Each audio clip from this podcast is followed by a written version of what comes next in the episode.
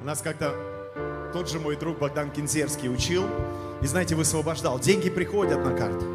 И некоторые а, благородные верующие притыкались. Мы же должны работать. Все правильно, мы должны работать. Но вы знаете, некоторые люди, когда слышат, люди духа, люди царства, когда слышат, деньги приходят на карту, они открывают свои карты и посылают кому-то карту, на карту деньги. И делают для кого-то чудо. Слышите? Ко мне пастор Женя подошел, говорит, слушай, мне прямо сейчас десятка пришла.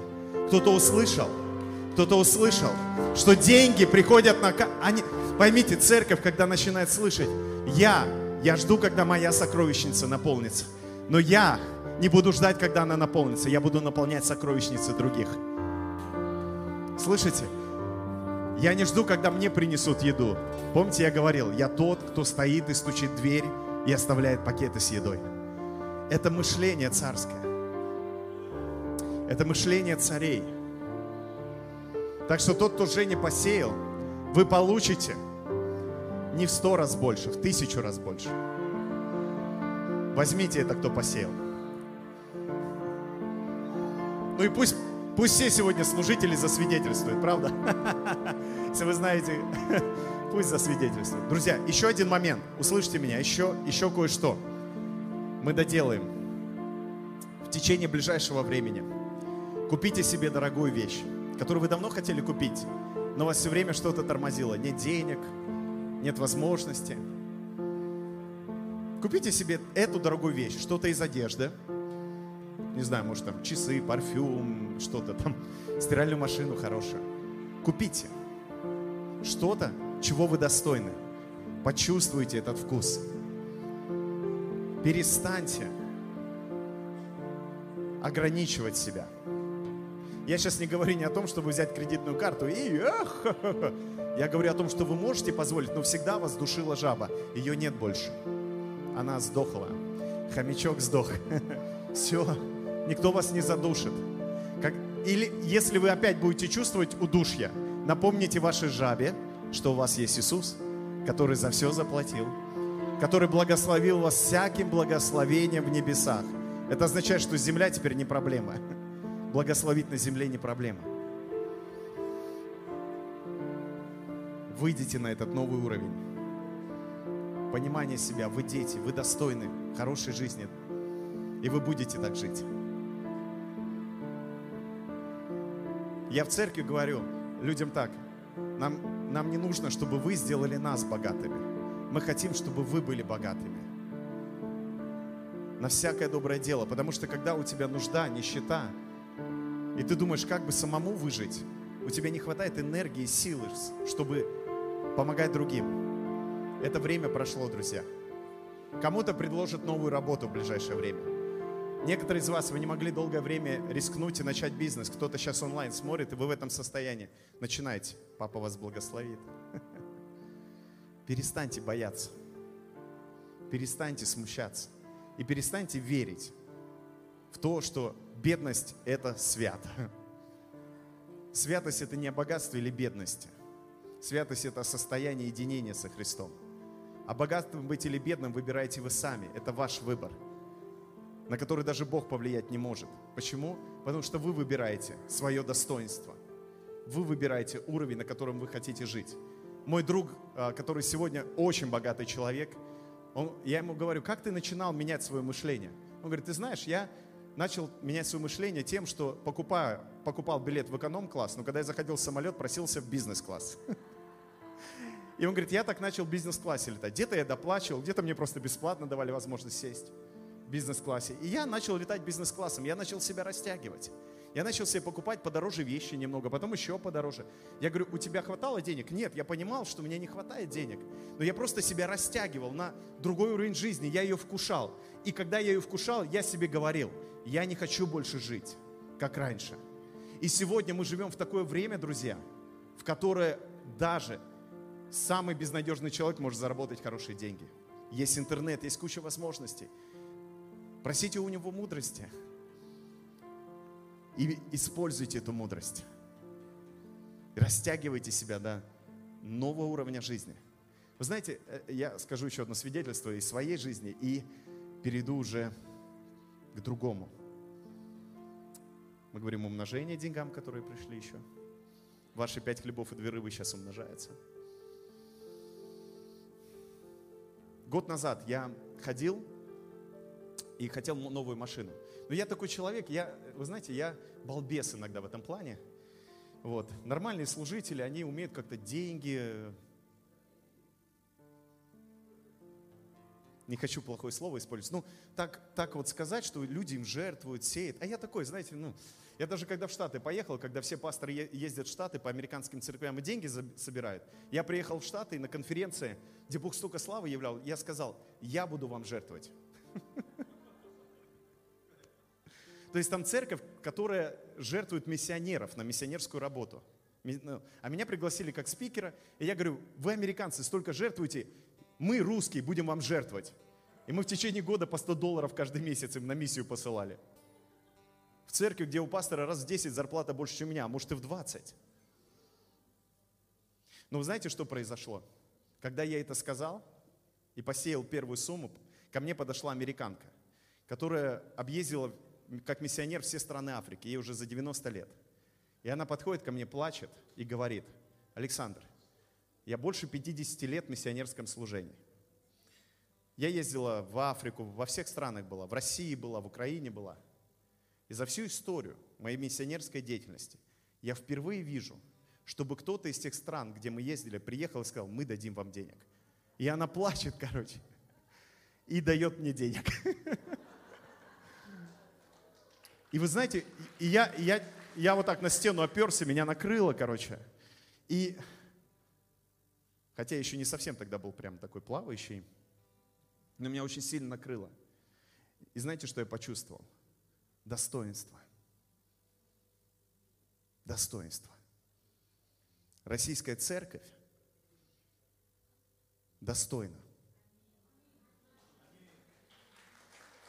Чтобы ей так говорили – мы не бедная страна, слышите? Нас в течение 70-летнего рабства коммунистического заставили в это верить. И мы до сих пор в это верим. Но Россия, Россия имеет кучу возможностей. И вы русские люди, и вы можете изменить все вокруг себя. Пришло время. Исполнится пророчество Хадсона Тейлора – Лестера Самрала, Боба Джонса, когда русские будут уже не просить, а давать. И вы в этом, и вы в этом. И, короче, рассказываю историю, как я сюда пришел-то, да? Вот. И я такой человек, который не выпрашивает денег обычно. И я помню, я захотел новую машину, ну, думаю, ну есть старая, езжу на ней. И прочитал какую-то книгу, что надо представить, что ты хочешь. И я ходил и представлял, что я хочу. Я представлял себе Тигуан в новом кузове, коричневого цвета. Ходил, представлял его, начал замечать его на улицах, провозглашал. Это был февраль месяц 2020 года. Проходил я так месяц, и как вы думаете? Хотел бы сказать, аллилуйя, и Бог дал Тигуан. Нет, я также ездил на своем Volkswagen Polo. Вот, я уже чувствовал, как у меня у детей коленки упираются в спину. Но я думаю, ну ездит и ездит эта табуретка, и слава Господу, у кого-то вообще нет. Конечно, кто-то и покруче меня, ездит на трамвае, на автобусе, у них собственный водитель, но что Бог дал, то дал. И в июне месяце, уже пандемия, я вдруг решаю продать машину, потому что мой брат покуп... продает свою машину, покупает себе кроссовер. Не новый, пожилой уже, но все-таки. Я думаю, а тоже продам, что ли, машину, а там уж как, ну. Продаю машину свою, причем за один день. Я выложил объявление, наверное, думаю, там покупатель будет долго идти. Выложил, и на следующий день приезжает мужик и забрал у меня машину. Я, я помню, домой прихожу, говорю, дорогая, деньги есть, машины нет. Она говорит, ну ладно. И мы начинаем думать, что бы купить. А у меня, знаете, все этот образ-то феврале, февральский висит. Volkswagen Tiguan, коричневого цвета. Но до него, когда, ну далеко, короче. И я даже не думал, что я его куплю. Но деньги стали приходить во время пандемии из странных источников. То есть я продал в июне, по-моему, машину. В августе я уже был, знаете, на какой машине? Volkswagen Tiguan в новом кузове коричневого цвета. Вы знаете, я, я думаю, в феврале я подошел к двери В июне, продав старую машину, я вышел из этой двери. И в августе я вошел. Вы спросите меня как? Да я не знаю. Причем на эту машину, чтобы ее купить, я добавил и взял кредит 300 тысяч на 5 лет. 300 тысяч рублей я взял кредит. И я думал, ну, 5 лет взял, думаю, ну, 3 года, может, закроет, если Бог будет милостив ко мне и благ. Я еще два месяца назад закрыл кредит. Даже полгода не прошло. Друзья, вы спросите, как? Папа. И если уж такому, как я, то тем более, ну, по крайней мере, большинству из вас точно, Бог может дать несравненно больше того, чем вы просите или помышляете. Чуть погромче поиграй, чуть-чуть погромче. Ну, то, что играл, можешь. Какой-то, момент, какой-то еще момент побудем в Божьем присутствии. Сейчас в Божьем присутствии пропитывайтесь любовью. Пусть она свидетельствует вам о том, что вы достойны прекрасной жизни. Какой из вас отец даст камень, если вы попросите у него хлеба? Неужели вы ограничите своего ребенка, когда у вас много? Тем более Отец ваш Небесный даст благо просящему Него. Папа тебя любит. И ты скажешь, где доказательства? Ну посмотри на крест, что тебе еще надо? Если он сына своего не пощадил ради тебя, то не даст тебе и всего. Перестань думать о себе как о каком-то чмо во Христе Иисусе. Ты сын Божий, ты его доченька. Понимаете? То действительно придем к Богу. Вот мы пришли, уроды к Тебе, Господи. Ну как-нибудь, хоть что-нибудь, пусть припадет. Вы знаете, есть народ, то есть это нация, есть урод, это вне нации человек, урода, а есть род, это генетика, это ДНК. И Библия говорит, вы род избранный. Ты не урод, ты род. И папа дал тебе ДНК Иисус от твоего рождения. Кстати, поэтому тебе всегда хотелось жить хорошо. И всегда вот этот облом тебе казался трагедией, потому что это правда трагедия. Потому что ты изначально был создан для Эдема, для наслаждения. Но многие люди впадают в другие крайности. Они пытаются в материальном мире получить наслаждение и тоже обламываются. Нет счастливых, богатых людей, которые вне Бога ищут наслаждение. Но во Христе есть полнота. Земного и небесного. Он соединил земное и небесное. Эдем земной, Эдем небесный. И папина любовь. Пусть откроет тебе сегодня это. Позволь открыть Аллилуйя.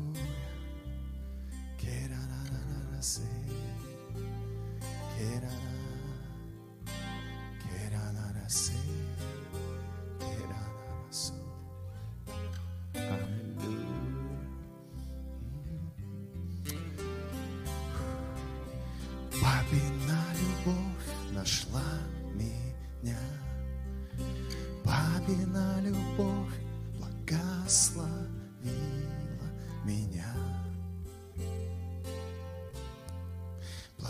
Благословила меня.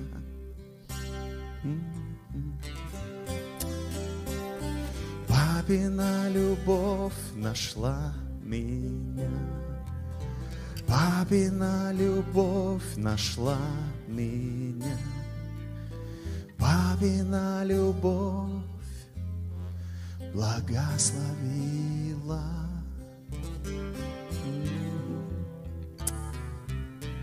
Папина любовь нашла меня.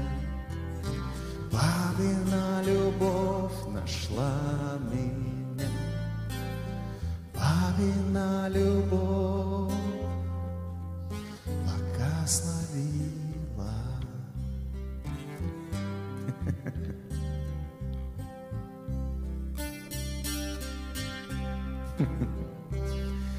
И я радуюсь,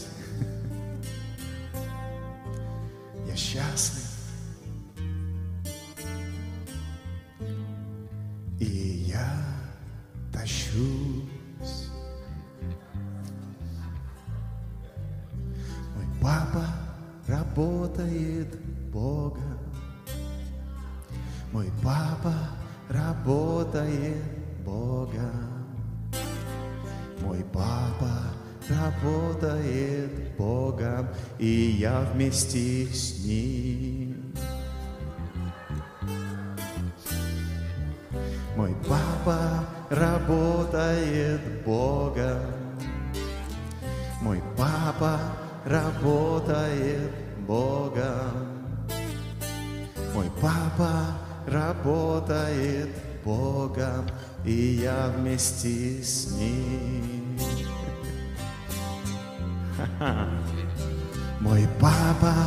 работает Богом. Дети, кем ваш папа работает?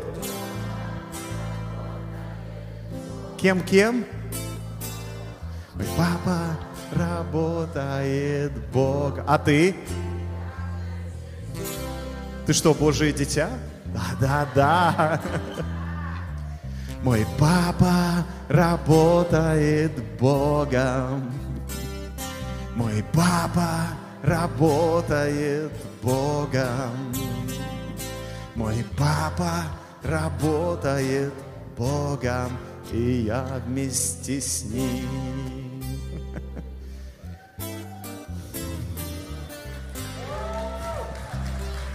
Сегодня центр занятости рабов религиозных опустел. Почему? Потому что дети Божьи поняли, кто их папа, и кто они вместе с ним, и кто они вместе со своим папой. Аллилуйя. Вы не представляете, как Бог восхищается вами. Сделайте ладошки вот так сейчас. И вы дома, если сидите или смотрите нас где-то в другом помещении онлайн, сделайте так ладошки и похлопайте себе. Тому, кто вы Боге. А теперь похлопайте тому, кто сделал вас такими.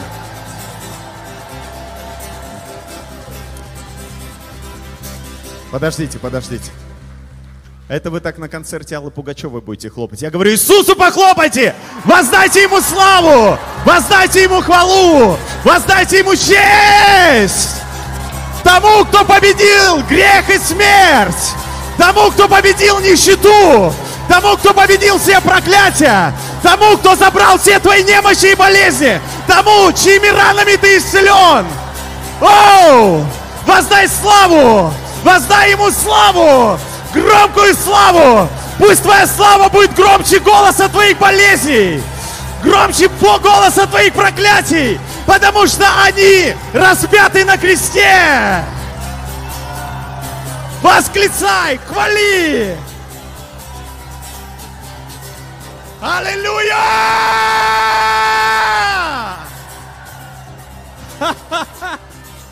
Woo!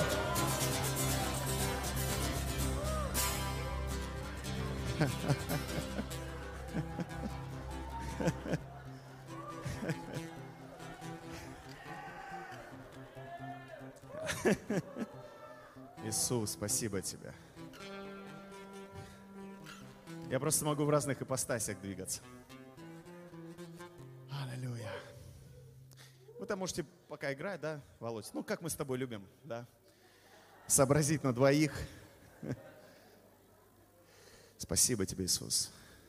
Сейчас я буду делиться темой, которая мне была открыта буквально недавно, и я хотел разрешить вам со мной не согласиться в первую очередь. Хочу вам разрешить это сделать всем. Вот. И тем, кто ставит дизлайки, собирается или там написать гневный комментарий, ну, не пишите, не ставьте. Это не мой канал. Идите на мой канал и мне ставьте там. Они ни в чем не виноваты. Они меня просто пригласили. Я читал э, два дня назад из 1 Коринфяна 15 главы до 49 стиха и проповедовал о том, что мы с вами небесные люди. И сегодня я хочу продолжить читать дальше. А, 1 Коринфянам 15 глава, 50 стих. «Но то скажу вам, братья, что плоть и кровь не могут наследовать Царство Божьего. И тление не наследует нетление».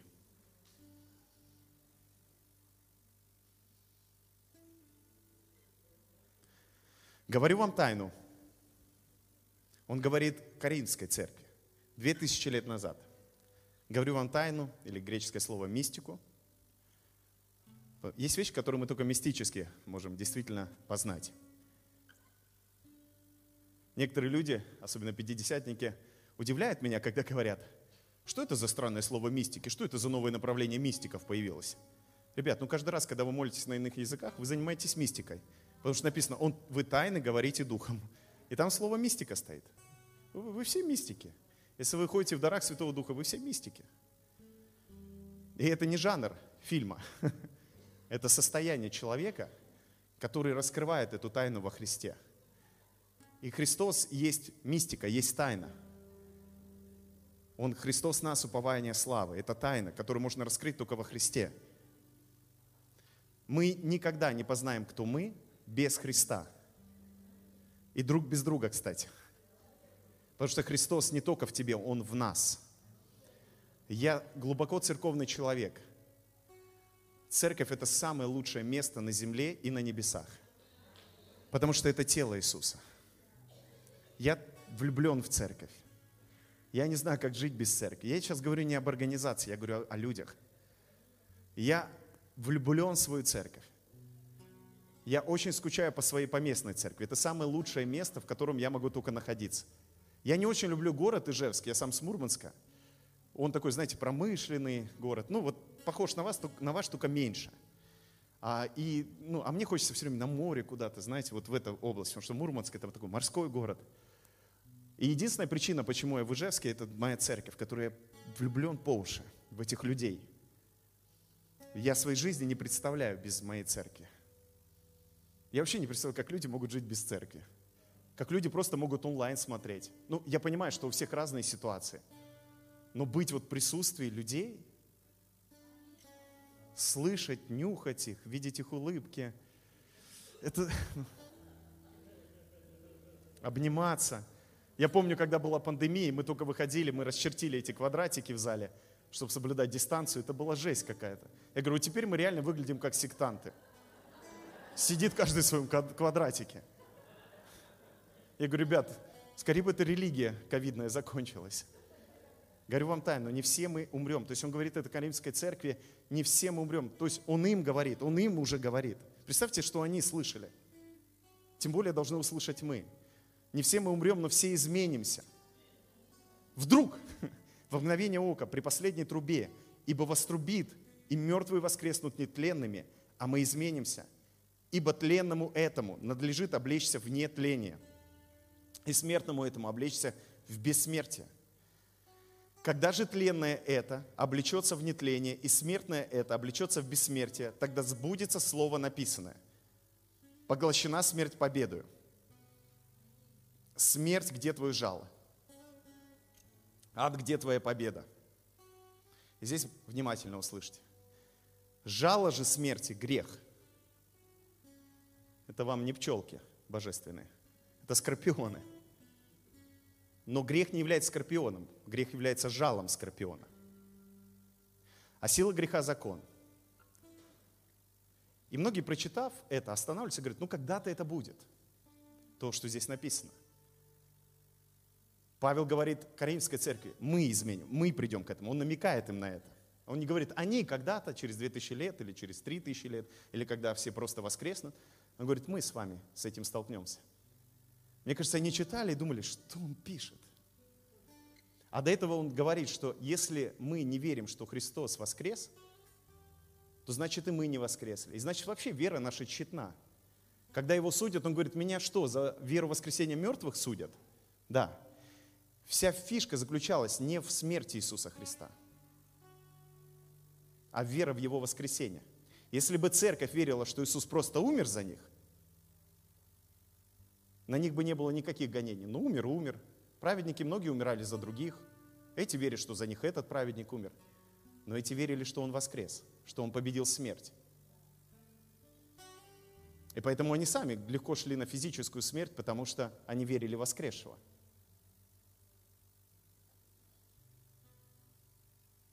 Я за крест. Я за то, что говорит пастор Сергей и говорил да, сегодня на служении про крест. Потому что откровение о кресте для погибающих есть сила спасающая, но не для тех, кто уже во Христе. Слышите? Я однажды разговаривал с Иисусом так серьезно, и я говорил, Иисус, вот эта вся тема с крестоносцами меня напрягает, потому что мы должны нести свой крест всю свою жизнь. Меня, помню, один парень пришел в церковь и говорит, ты знаешь, мне Бог дал откровение, что моя жена – это крест, который я должен нести. Я говорю, ну, конечно, неудивительно теперь, что у вас проблемы. Кто с крестом захочет сексом заниматься? Если она твой крест, конечно, кто захочет крест любить? Я говорю, балбес ты. Она жена твоя, она ты и есть, вы одна плоть, не она не крест. Знаете, вот эти люди, крестоносцы, они берут какую-то трудность, которую сами же зачастую создают, верят в этого страдальца, который несет крест и так далее. И я, когда разговаривал с Иисусом, Иисус говорит, сколько я нес свой крест? Я говорю, несколько часов. Сколько я висел на кресте? Несколько часов. Сколько я воскресший? Вечно. Он говорит, сколько ты церквей видишь с крестами? Я говорю, везде. А, а ты видел хоть одну церковь символом моего воскресения? Нет.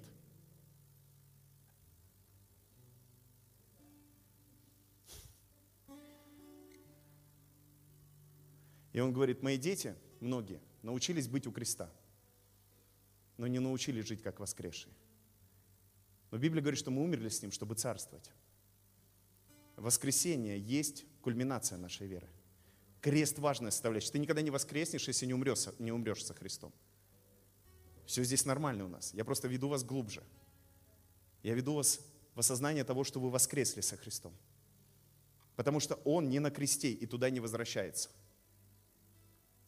он уже пребывает вечно, как воскресший, как первый человек, который воскрес, и поэтому ты вместе с ним тоже воскрес.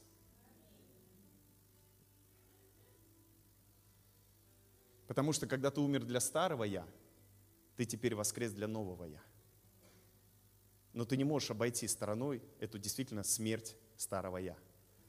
Но знаете, как она обходится? Просто ты больше не веришь в это старое «я», что оно живо. Ты веришь, что оно умерло. Кстати, оно и поэтому и пахнет, что ты до сих пор его носишь на себе. Павел об этом так говорит. Кто снимет с меня это тело смерти? Я не могу его больше носить. Оно заставляет меня делать то, что я не хочу. Оно уже воняет. Потому что в то время даже была такая казнь. Если человек кого-то убивал, к нему привязывали мертвое тело, он его таскал. И оно гнило, и он заражался различными болезнями и умирал в муках. Я говорю, кто, кто, кто, кто снимет? И он дальше говорит, Иисус сделал это. И он победил закон греха и смерти. И установил новый закон, закон Духа жизни во Христе. Поэтому мы должны стать законниками. До мозга костей, законниками Духа жизни. И смотрите, вот мы прочитали здесь о воскресении. Он намекает на нетление. И дальше говорит, благодаря... Вот смотрите, он говорит о победе, будет поглощена смерть победу. И смотрите, что дальше он говорит. Благодарение Богу, даровавшего нам победу. Господом нашим Иисусом Христом. Чем он заканчивает эту мысль? Он говорит, вот это последнее произойдет, но он уже говорит, но уже он даровал нам победу. Уже даровал победу. У Бога никогда не было проблемы с грехом. Проблема всегда была со смертью. Когда Адам с Евой согрешили – они не стали грешниками. Они стали смертными. И Бог им сказал, когда вы съедите от дерева познания добра и зла, вы смертью умрете. Он не сказал, вы станете грешники, вы обретете греховную природу. В Библии нет такого понятия, как греховная природа. Таких двух слов в Библии нет. В оригинале есть только слова ветхая природа, плоть и так далее, но нигде нет словосочетания греховная природа. Это понятие ввел блаженный, счастливый, блаженный Августин сформировав западное богословие католической церкви, которое восприняла также церковь протестантская, жертвами которого мы с вами стали. Не все протестантское богословие плохое, но мы забыли, что мы люди восточные, мы люди православные.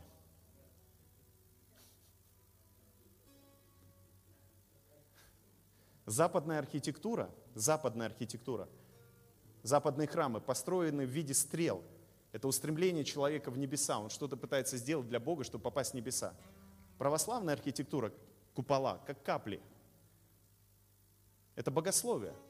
Восточное богословие. Я сейчас говорю не просто о российской православной церкви, вообще говорю как таковом православии, об отцах церкви, которые формировали христианскую мысль, что ты ничего не можешь делать от себя, тебе должна благодать сойти, что Бог все сделал, ты должен войти в это.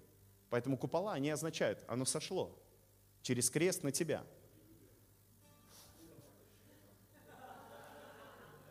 Братья, если вы запланируете строить храм, стройте с куполом, с куполами. Мне тоже было пророчество, один пророк мне сказал, Александр, будешь строить церковь, строй с куполами. Потому что когда в России начнется пробуждение, люди будут искать купола, а не трактаты. Потому что восточный человек будет искать, ну, я тогда не понял этого пророчества. Что значит искать, искать купола? А теперь я понял, он будет искать то место, где стекает, а не где все время пытаются ему что-то отдать.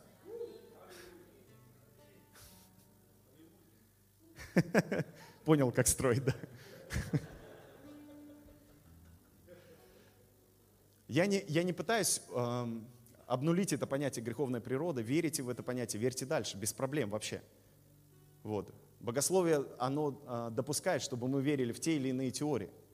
Но проблема не была в грехе, проблема была в смерти. И смотрите, когда Ева вкусила плод и дала Адаму, что с ними произошло? Написано, открылись у них глаза, глаза их ума, физические глаза – и увидели, что они первые, что они голые, что они до этого были одеты? Нет. Просто они увидели физический мир, и он для них стал первичен. И духовно они как будто отконнектили себя, отсоединили от той жизни. И, кстати, Адам никогда не был вечен. Он никогда не жил вечно, он всегда был смертным. И он питался от дерева жизни, чтобы жить. В его генетике не было жизни вечной, в отличие, кстати, от твоей. И Адам никогда Бога не видел – Потому что апостолы не врут. Апостол Иоанн говорит, Бога никто никогда не видел. И Адам тоже никогда Бога не видел. Он его слышал. Бог ходил с ним, но он его никогда не видел. До Христа Бога никогда никто не видел. Все, что видели и называли Элохим, Бог, Яхве даже это был ангел. Всегда это были ангелы.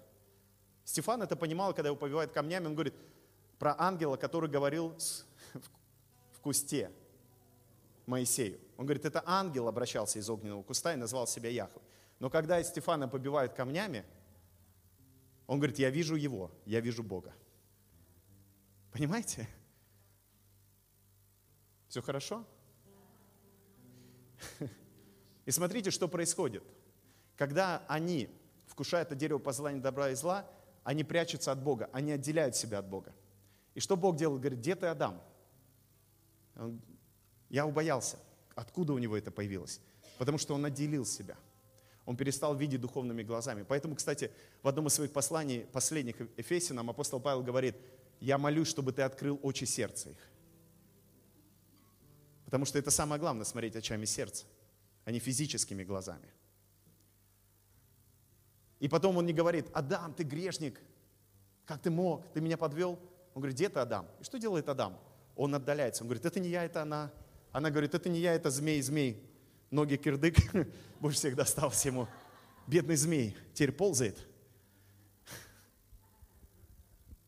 И знаете, что происходит потом? Он их убирает от дерева жизни, чтобы они не могли вечно пребывать в состоянии отделения от Бога. Потому что пока они находятся в физическом теле, они вечно теперь отделены. Но он говорит, теперь вы не будете жить вечно, чтобы преодолеть смертью это отделение физическое но и восстановления нет, потому что человек только тогда человек, когда соединена душа и тело. Отдельно душа – это не человек. Особенно хочу к суицидникам обратиться, христианским, которые ждут, скорее бы ему умереть и отправиться к Господу. Вы в проблеме, знаете почему? Потому что вы думаете, что смерть – это дверь в небеса. Это ложь. Иисус сказал, я есть дверь. Если вы ждете смерти, чтобы попасть на небо, вы в проблеме. Смерть – это враг, который причем побежден. Здесь апостол Павел говорит, я вам прочитал. Иисус говорит, я есть дверь, я есть путь. И кто мной войдет, тот войдет, выйдет и пажить найдет. Это, кстати, все, что вы хотите знать о мистике. Войдет, выйдет и пажит найдет. Войдет во Христе. Он есть дверь, и ты уже вошел. Сегодня нам, христианам, нужно заботиться не о том, чтобы на небо пойти, а чтобы небо сюда принести. Потому что оно в нас. Мы все ждем, когда Бог нас всех заберет на небо.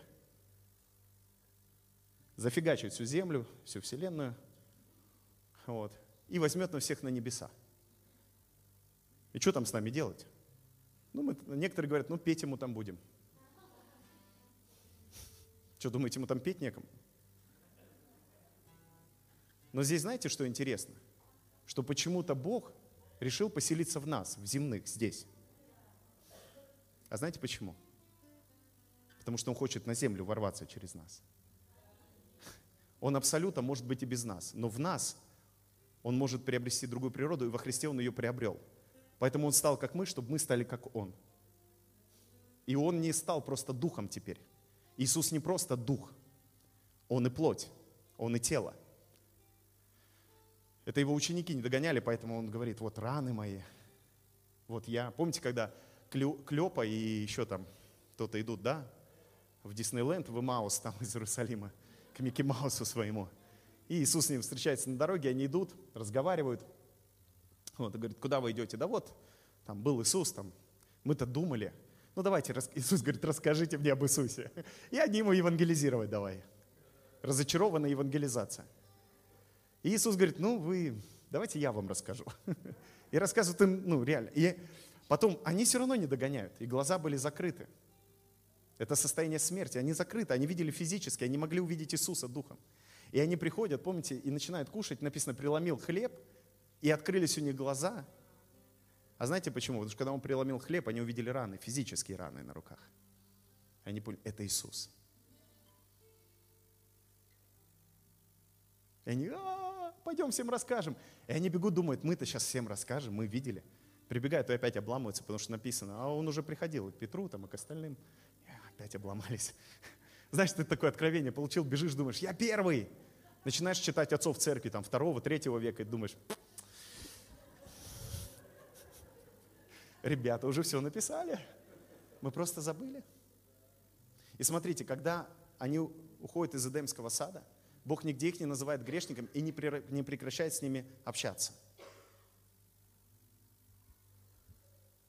И знаете, почему э, змей разговаривал с Евой? Потому что он хотел повредить уже изначально ДНК. Потому что, скорее всего, Ева уже была беременна. И он говорил уже к чреву. Он уже говорил туда, в будущее человечество. Он уже повреждал там божественное ДНК. Поэтому первый, кто родился Каин, он и сделал так. Он был поврежден уже там, внутренне. В него вошло это. Этот ген смерти, так называемый. Биологи его даже называют, ген смерти. Наперед вам скажу, что биологи, я статью одну на Forbes одного известного биолога прочитал, они сегодня хотят найти, как остановить ген смерти, разрушение белков в нашем организме. Они говорят, это ненормально, что люди начинают в какой-то момент стареть и умирать. Это ненормально. И мы хотим это остановить и продлить жизнь человека. Об этом думают биологи, слышите? У которых нет учителя, Господа, Бога, который воскрес. И показал, как можно преодолеть генетику земную и стать небесными людьми. Слабость христианства современного в том, что оно только провозглашает, но не проявляет. Но это время закончилось. Церковь должна быть проявлена, царство должно быть проявлено. И когда, кстати, Бог приходит и разговаривает с Каином, который собирается убить брата, за то, что тот, за то, что тот принес жертву, мне кажется, они вообще жертву приносили, но там никаких не было там, о, какую жертву по откровению. Этот одно принес, другой другой. И у этого попал, попал, молодец. А Каин не попал. И Бог, кстати, не приходит к нему и говорит, ты, Каин, балбес, ты, ты что мне такую жертву принес? Потому что не было руководства к жертвоприношениям. Они учились. И Бог не разговаривал с Авелем, Он разговаривал с Каином. Представляете, какая разница, принял Бог мою жертву, нет, Он пришел со мной разговаривать. Уже можно было расслабиться и сказать, ну ладно. И что говорит Бог Каину, когда приходит к нему? И он говорит ему, Каин, ты что там задумал? Грех, грех в тебе лежит, и извини, братан, через столько, 4000 лет придет Иисус и заберет твою греховную природу. Нет, он говорит, грех при дверях лежит. Не в тебе, при дверях лежит. И ты можешь господствовать над ним. Как? А так, что грех не вошел в Каина, не вошел в человека. Да, да. Римлянам 5 глава, с 10 стиха. Если мы в прошлом враги Богу, примирились с Ним через смерть Его Сына, то тем более уже, смотрите, как мы примирились? Через смерть Сына. Скажите со мной, тем более. Тем более. Уже примиренные мы будем спасены Его жизнью. Как будем спасены? Жизнью. Мы примирились смертью, но спасаемся не смертью. Спасаемся жизнью. Иисус сказал, я жизнь. Иисус сказал, кто будет есть меня и пить кровь мою, тот будет жить и никогда не умрет. Кто будет верить в меня, тот никогда не умрет, будет жить. Жизнь. Скажите со мной, жизнь. Более того, мы хвалимся Богом через нашего Господа Иисуса Христа, через которого мы теперь и получили это примирение. Грех вошел в мир. Куда грех вошел? Мир. Через одного человека. А с грехом смерть. И таким образом все стали смертными. То есть таким образом смерть вошла во всех человеков. Слышите? Куда вошел грех? Куда вошла смерть? Чувствуете разницу? Проблема в чем? В грехе или в смерти? В смерти. Потому что не грех вошел в человека, а смерть. Смерть перешла во всех человеков. И у нас в синодальном написано, потому что в нем, вообще не в тему, как можно было так перевести, но это перевел блаженный Августин так. Чем не согласились православные отцы. Потому что там неправильно перевести «в нем все согрешили». Там нет такой фразы.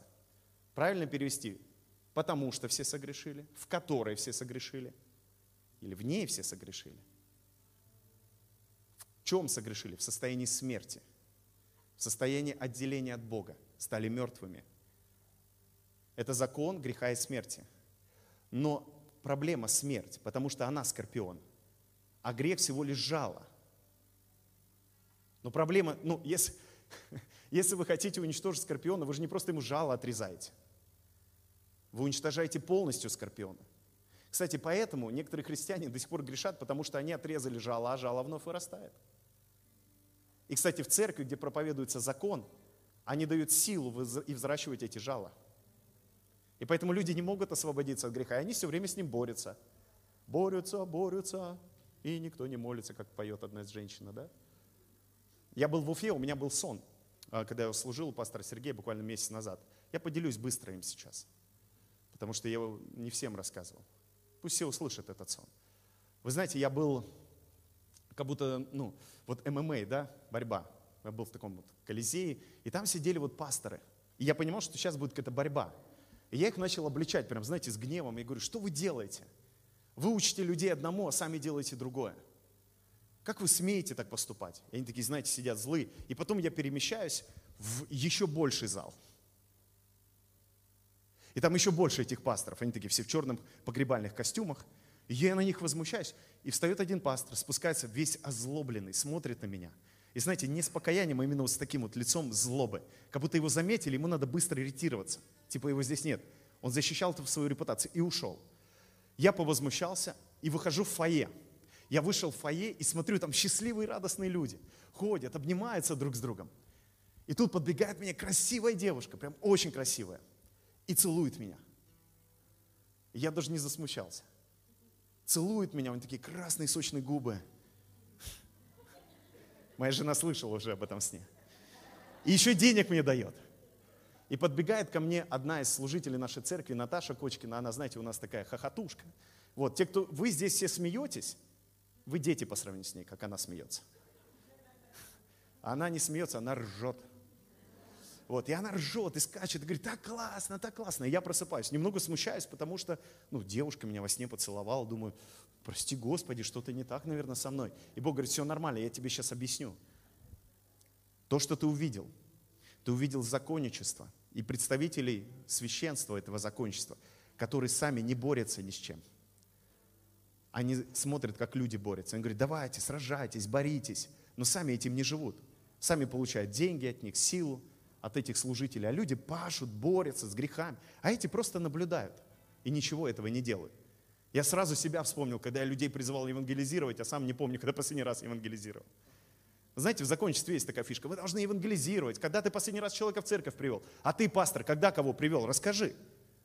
Что ты меня-то гонишь? Ты расскажи, когда ты последний раз?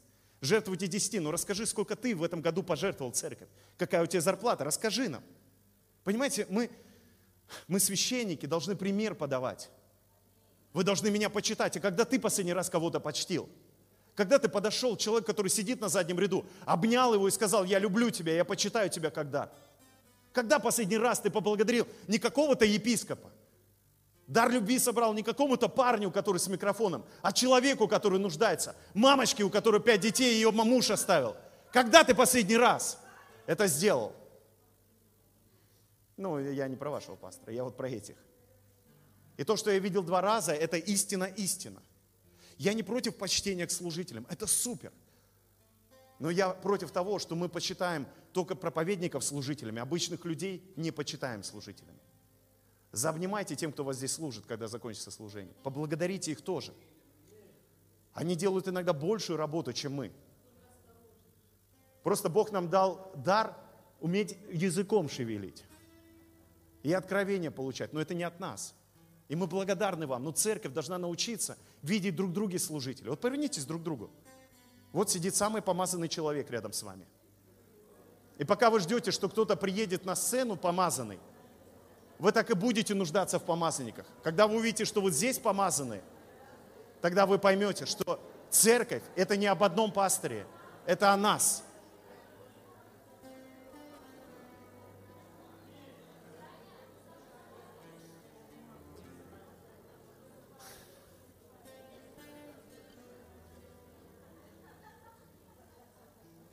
И еще раз скажу, это не о том, что все, теперь не будем пасторов почитать. Если так думаешь, ну, это мысли балбеса, не твои. Ты Божий человек. Это о том, что как ты почитаешь служителей, так почитай другие. Обращай, обращай внимание на нужды других людей также. А мы пасторы, я сам себе говорю, Сань, ты когда кому помог? Сань, ты что для людей делаешь? Не ждешь от людей, а ты что для них сделал? И вы знаете, однажды я решил, я не буду ждать, когда что-то, что-то для меня сделают. Я не буду у людей ни денег, ни просить, ничего. Я буду доверять Богу. Потому что одна сестра, детский служитель нашей церкви, сказала, пастор, я там что-то жаловался, денег не дают, мне никто не слушает. Она говорит, пастор, перестань. Потому что если ты не веришь, то нам-то во что верить? И я перестал просить. Но вы знаете, вот в этом году у меня было день рождения, буквально недавно. И я рыдал, стоял. Я даже не ожидал. Они какой-то фейерверк устроили. Задарили меня просто. И я знаю, я этого не достоин. Да, да, Володя. Да, потому что я себя знаю. Потому что если, ну, я думаю, это про вас могут смело сказать. Если братья и сестры увидели нас иногда дома, они бы там притнулись сто раз. Я знаю, какой я. И поэтому я всегда стараюсь честно говорить с церковью. Как я могу с женой поругаться иногда, как я могу на детей нарать. Я честно стараюсь быть. Почему? Потому что я не хочу, чтобы люди думали, что я не такой, как они. У меня есть свои слабости. И то, что я пастор, могу проповедовать, это не потому, что я, а потому что Он. Это Он. И я не хочу стыдиться, делиться своими трудностями некоторыми со своей церковью. Говорите себе правду. Потому что я слишком люблю этих людей, уважаю, чтобы вешать им лапшу на уши. И вот в этом смысл. А так-то, конечно, я достоин, я Божий сын, аллилуйя. Но не больше достоин, чем кто-то другой. И смотрите, здесь написано, в ней все согрешили, из-за смерти все согрешили. И смотри, 13 стих, ибо и до закона грех был в мире. Где опять был грех? В мире. Но грех не вменяется, когда нет закона. Ну, здесь вообще глубоко можно нырнуть, пока не будем, это другая тема. 14 стих. «Однако же смерть царствовала от Адама до Моисея, и над несогрешившими, подобно преступлению Адама. А? То есть от Адама до Моисея были несогрешившие, подобно преступлению Адама, да? А смерть царствовала над ними. То есть были люди, которых нельзя назвать грешниками.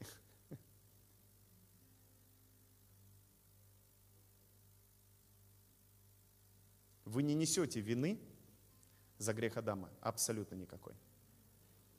Восточное православное богословие утверждает, что мы несем последствия поступка Адама в том смысле, что мы наследуем смерть, тление. А тление – это отделение души от тела, разделение, дихотомия внутренняя, отсутствие целостности.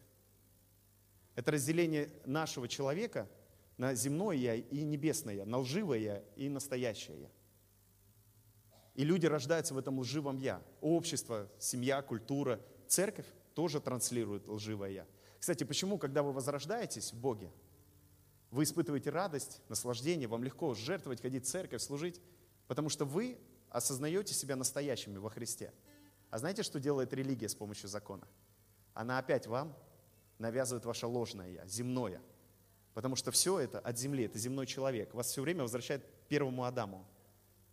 А потом же вас обвиняют и говорят, проблема в том, что ты к первой любви не вернулся. Вернись первой любви. И такой, как? Ну, больше молись, больше постись, читай. И ты реально делаешь это, десятину дай, да.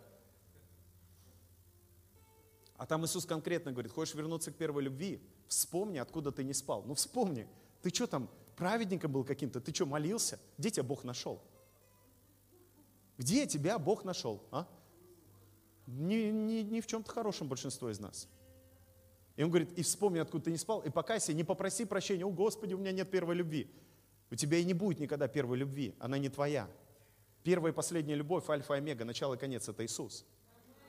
А как тогда эта первая любовь пришла? А? Ты впустил ее. Покаяние – это вернуться в то состояние, в котором ты должен быть во Христе Иисусе. В твое настоящее истинное «я». Метаноя – это поворот в другую сторону. Это в твое настоящее. Он говорит, покайся, вернись в это состояние, пребывай в этой радости. А то ты тут наделал делов и думаешь, вот и мучаешься сам. Дела твои должны не для Христа быть, а из Христа. Ты не за Христом должен идти, а во Христе должен идти. Здесь тоже благодатчики ловят. Да, да, ничего не надо делать для Бога.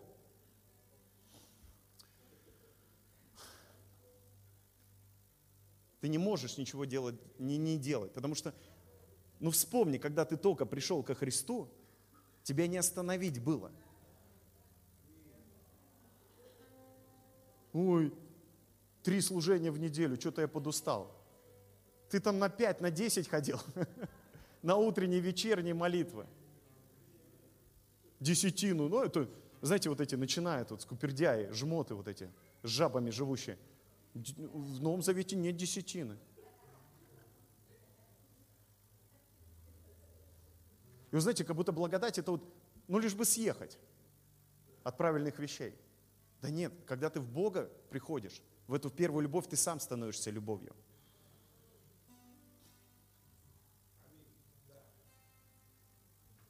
Ты становишься 1 Коринфянам 13 главой сам. И ты не меньше делаешь, ты делаешь больше. Ты утираешь нос всем законникам. Почему? Потому что ты-то не напрягаешься, ты делаешь от сердца. Ты кайфуешь от этого. А не то, что ты теперь такой, все, баста, я ничего не буду делать, я в благодати. Да ты так остался грешником, можно честно? Некоторые люди, которые остаются в грехе и говорят, я в благодати, вы грешники, ну признайтесь честно, у вас хоть выход будет какой-то. А то вы себя обманули. Если ты грешишь и говоришь, я в благодати, но благодать же, она освобождает от греха. Почему? Потому что она делает тебя живым, а живой не грешит. Апостол Павел Римлян в своей голове говорит, почитайте себя мертвыми для греха и живыми для Бога чем фишка? Живыми для Бога, не бороться с грехом. Живой для Бога, автоматом мертвый для греха. Живой для греха, автоматом мертвый для Бога. Все очень просто. И когда ты живой для Бога, я не говорю, что ты не перестанешь ошибаться, но ты перестанешь грешить в том смысле, что у тебя больше понятия греха не будет в жизни.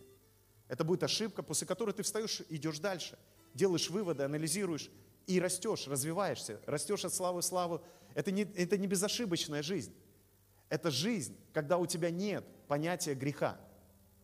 Потому что ты теперь живешь для Бога. Ты духовно эволюционируешь постоянно, осознаешь себя во Христе, и это начинает проявляться во всех твоих частях жизни. Потому что ты живой, ты не мертвый. Ты живой. И Бог победил смерть. Христос победил смерть во Христе. Он, он дал нам эту победу. И последнее местописание, что надо уже закругляться или заквадративаться. Но прежде чем прочитать это местописание, хочу процитировать Григория Богослова, две его цитаты. Кто не знает, кто такой Гриша Богослов, это один из отцов церкви. И он однажды написал, если ты будешь низко думать о себе, то напоминаю тебе, то я напоминаю тебе, говорит Григорий Богослов, что ты Христова тварь. Не вот это, не тварь, вот это тварь. Скажи, я тварь.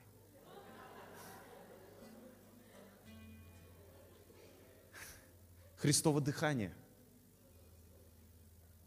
Христово, как мне нравится, как отцы церкви писали, честная часть. Честная. Не лживая, а честная часть. А потому, а потому вместе и небесный, и земной. Ты вместе небесный и земной. Преснопамятное творение. Так тебя еще никто не обзывал, правда же?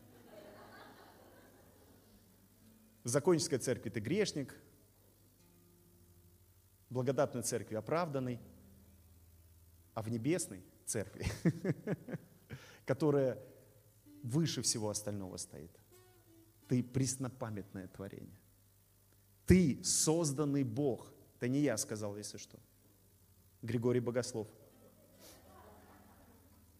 Он не созданный, а ты созданный в нем, во Христе Бог через Христовы страдания, идущий в нетленную славу. Ой, меня так накрывает. Спасибо тебе, Григорий Богослов. Ну а что, вы как водичкой вас поливать, святой, так вы этот, да? Нормально, а помолиться святому вы не нормально. Но видите, просто в восточном богословии у них церковь небесная и церковь земная, они соединены. Там нет разделения. Он, Христос, воспринимает мою плоть, чтобы и образ спасти, и плоть, то есть тело, обессмертить. Бессмертие, друзья. Библия, Новый Завет весь говорит о бессмертии.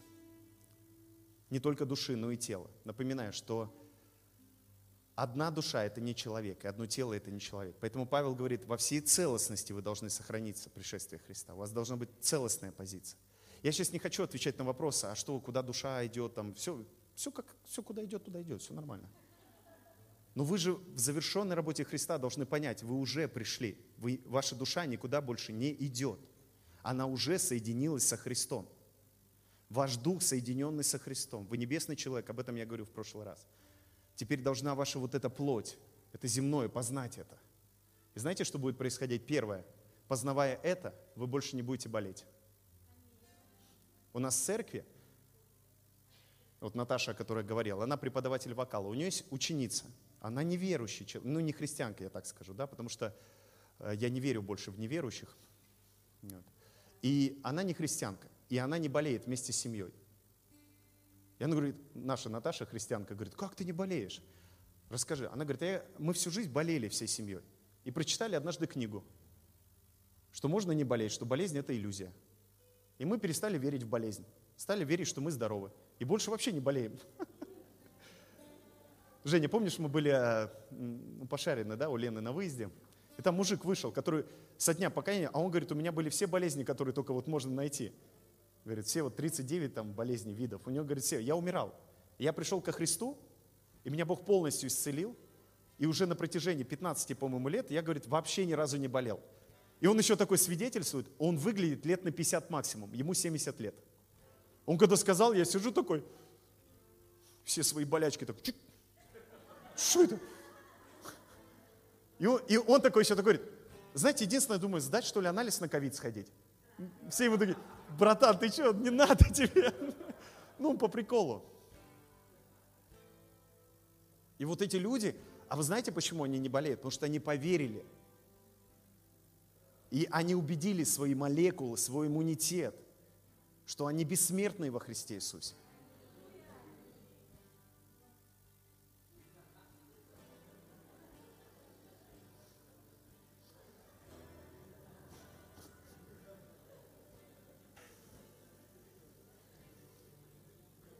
Боб Джонс об этом говорил, что через 30 лет после пророчества, услышите сейчас меня, через 30 лет после пророчества, которое он давал где-то как раз, по-моему, в 90-х, мы увидим поколения, которые не будут умирать физически.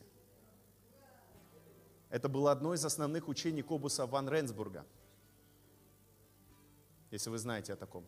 Одно из последних учений перед тем, как он ушел – он учил об этом, о бессмертии, именно о нетлении.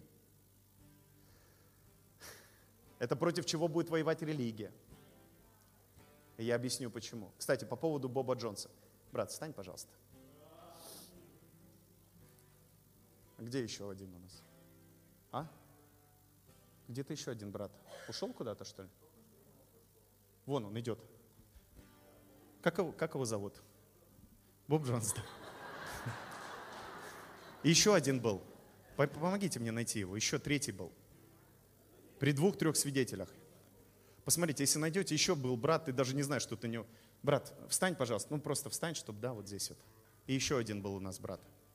Вон он сидит, вот вы, да, вы. Вы. Вы когда-нибудь видели Боба Джонса хотя бы на экране? Посмотрите на этих людей. Мы с братьями сидим и в шоке просто. Эти три человека очень сильно похожи на Боба Джонса. И я слышу тут на этой конференции неоднократно, что Боб Джонс, Боб Джонс, пророчество Боба Джонса. И здесь три человека. Братья, вы для нас пророческий голос сегодня. 30 лет, 30 лет, три Боба Джонса. Вы знаете, я вчера сижу, ну, там, Виктора накрыло очень быстро, а вот, как тебя, дорогой, зовут? Николай. Ника, Николай. И я на него смотрю, а помните, братья, мы сидим, и Николай сидит такой, как будто вообще не понимает, что происходит. А тут движуха была, я не помню, кто служил, но все падают, и он такой... И потом смотрю, он начал уходить, Николай. И я такой Денису говорю, Денис, Боб Джонс, все, короче, ну, съезжает. Что-то не то. И что делает Николай? Он идет сюда. Я думал, он сейчас выйдет. Он, наверное, ну, подумал, ну все, брат, понял, я не туда попал. Он сюда ложится в помазании и его накрывает. Братья, спасибо, что вы на этой конференции. Спасибо. Я знаю, что вы вообще со Штатов. Мы сразу вас заметили. А Боб Джонс жил в Штатах. Пусть Бог благословит вас обильно. Спасибо, что вы стали пророческим этим знаменем для нас. Присаживайтесь. Как сказал Эйнштейн, совпадение – это то, когда Бог решил остаться просто анонимным. Совпадений не бывает. Совпадений не бывает. И мы с вами, друзья, входим в нетление. Почему религия будет этому противостоять? Потому что вся религия держится на этой фишке. Послушайте сейчас. Все религии имеют одно учение, похожее друг на друга. Ислам, буддизм, христианство, другие религии. Знаете, какое это учение? О вечном рае и вечном аде. Ну, у кого-то это сансара, там, карма и так далее. Потому что религия, когда нечем бить, она говорит, ну, умрешь, пойдешь не в то место, но будешь с нами, пойдешь в правильное место. Я не против этой проповеди, но это все гипотетически. Мы врубаем то, что мы не можем показать. Христос никогда так не делал. Апостолы никогда так не делали. Они не приходили к людям и не просто их пугали какой-то там жизнью – они говорили, спасение проявится здесь и сейчас. И знаете, они проявляли в чудесах, знамениях. Почему религия не любит чудеса, знамения? М? Потому что она открывает реальные царства. Почему религия не любит реального воплощения? Почему религия будет идти против нетления, против бессмертия? Потому что тогда она потеряет свою силу в гипотетической теории о некой другой жизни, о которой рассказывают разные люди и все время разные – причем самое интересное, что именно только христиане попадают в какой-то ад.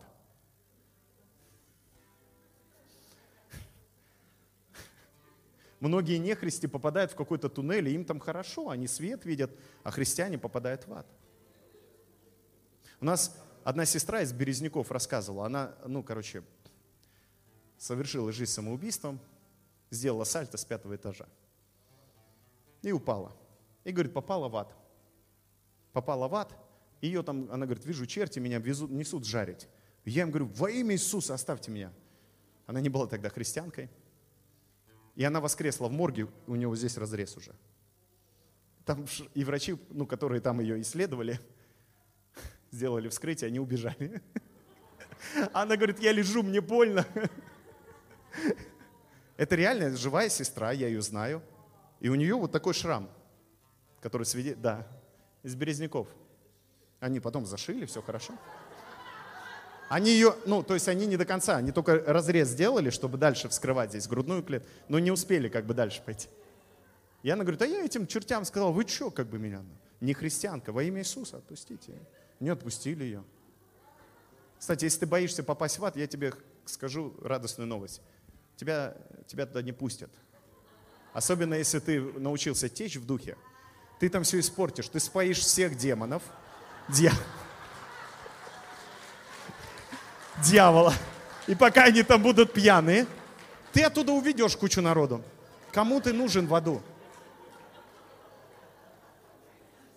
Потому что в тебе Христос и там, где ты Христос. Я понимаю, кто-то может сказать, Александр, ты реально говоришь о физическом бессмертии? У меня есть прецедент, друзья. Я не основываю свою веру на догматах. Моя вера строится на Иисусе, который воскрес в физическом теле. И который сказал, кто верит в меня, не умрет которого апостолы говорили, что облечется в бессмертие, в нетление. Мы читали, Павел об этом четко говорит. Это наша надежда. А если мы не верим в воскресенье, в эту жизнь, то тщетна вера наша. Вы спросите, как это будет? Я не знаю, но уже биологи хотят этого достичь. А ты сидишь и ждешь конца света.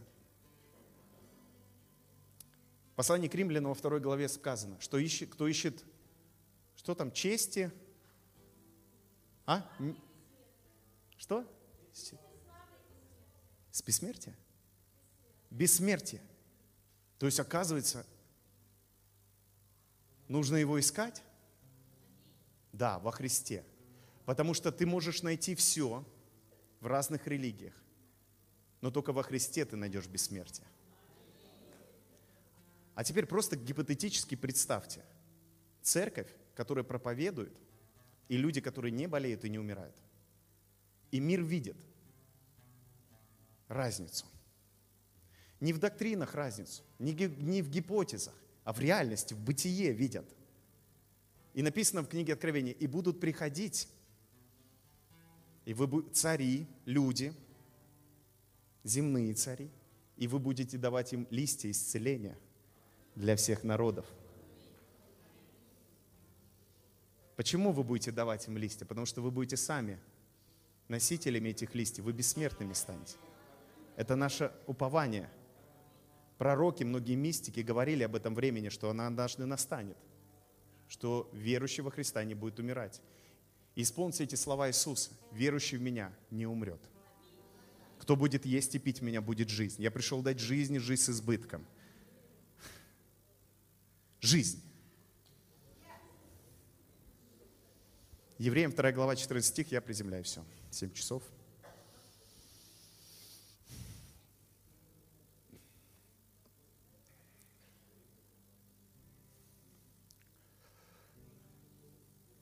Нетление, бессмертие.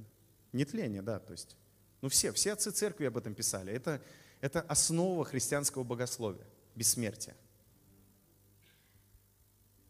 Просто мы можем пойти глубже в этом, друзья. Христианство это, – это база христианства, что мы однажды с вами воскреснем в телах, физических телах. Это база. То есть это мы ничего не говорим такого, знаете. Но мы просто, знаете, о чем говорим? Что это не произойдет когда-то, это может уже происходить сейчас. Тем более история церкви, традиционной церкви содержит кучу свидетельств о людях, которые не умерли. Но я, можно, даже не пойду в историю церкви, а просто Библия. Инох, Илия. То есть, когда мне говорят, а где это в Библии? Да куча прецедентов, друзья. Евреям 2 глава 14 стих. А так как дети имеют плоть и кровь, то и он сам получил физическое тело, чтобы своей смертью лишить силы тому, кому принадлежит власть над смертью, то есть дьявола, уже лишить силы, и освободить тех, кто всю свою жизнь находился в рабстве у страха перед смертью. И Христос сделал это. Он забрал ключи от ада и смерти. И у тебя теперь тоже есть эти ключи. Просто твое тело, оно не понимает этого. Пришло дать ему откровение сынов Божьих. Ты только приехал на конференцию, думаешь, ну, что еще можно тут откровение? Все уже понятно. Нет. Бессмертие. Готов ты в это войти? Готов ты увидеть? Вот о чем пастор Сергей сегодня говорил, когда говорил об исцелении от ковида? О бессмертии. Ты включил бессмертие. Что происходит, когда мы исцеляемся?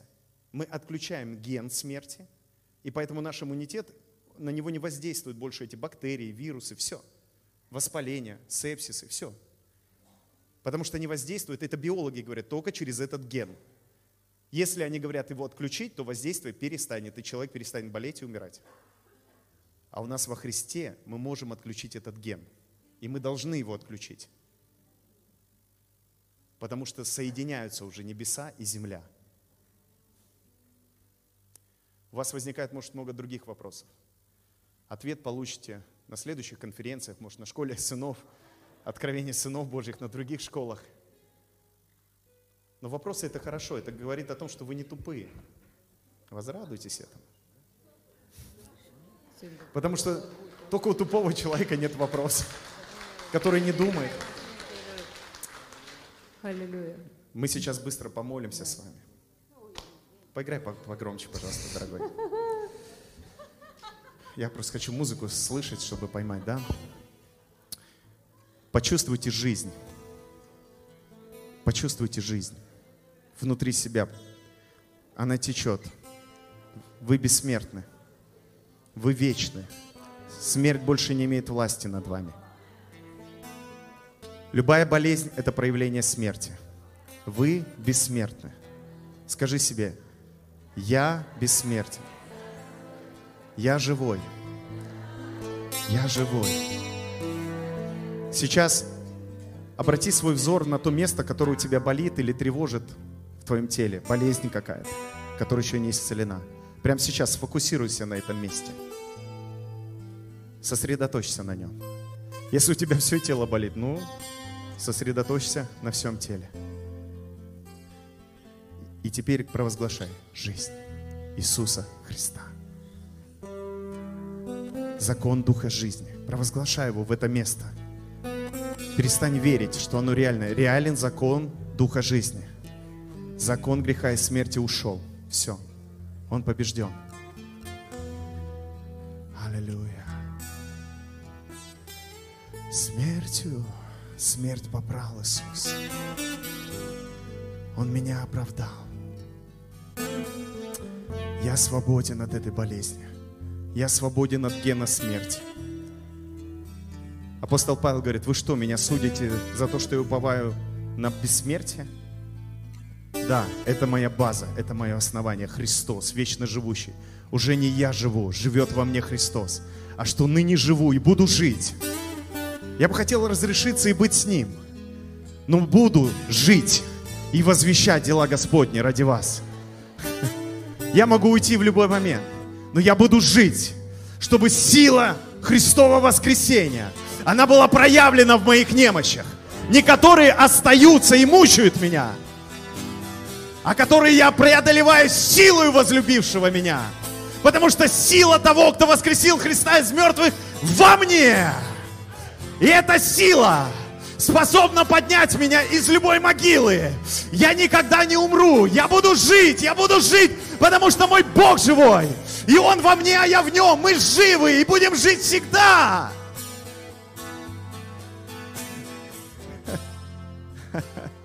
Живая, живая. Аллилуйя. Смерть побеждена, мне жизнь вечная дана. я живой во Христе. Аллилуйя. Смерть побеждена, нам жизнь вечная дана. Иисус жив вовеки. Иисус жив вовеки. Он живой. Аллилуйя. Смерть побеждена, нам жизнь вечная дана. Иисус жив вовеки, Он живой. Аллилуйя! Смерть побеждена, нам жизнь вечная дана. Иисус жив вовеки, Он живой, и я вместе с Ним.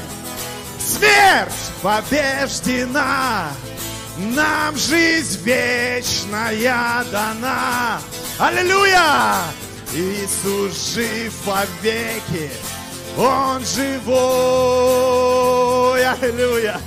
Еще раз последний. Смерть побеждена, нам жизнь вечная дана. Иисус жив вовеки, Он живой. И поэтому воздай ему славу! Воздай ему славу! Вставай на свой стул! Вставай, вставай! Воздай ему славу! Громкую славу! Высокую славу! Да, давай, давай! Вставай! Не стесняйся! Дай ему славу! Слава Иисус! За вечную жизнь! За победу над смертью! За победу над тлением! Мы больше не боимся! Потому что мы с тобой! Бессмертный Иисус! Мы в тебе, а ты в нас!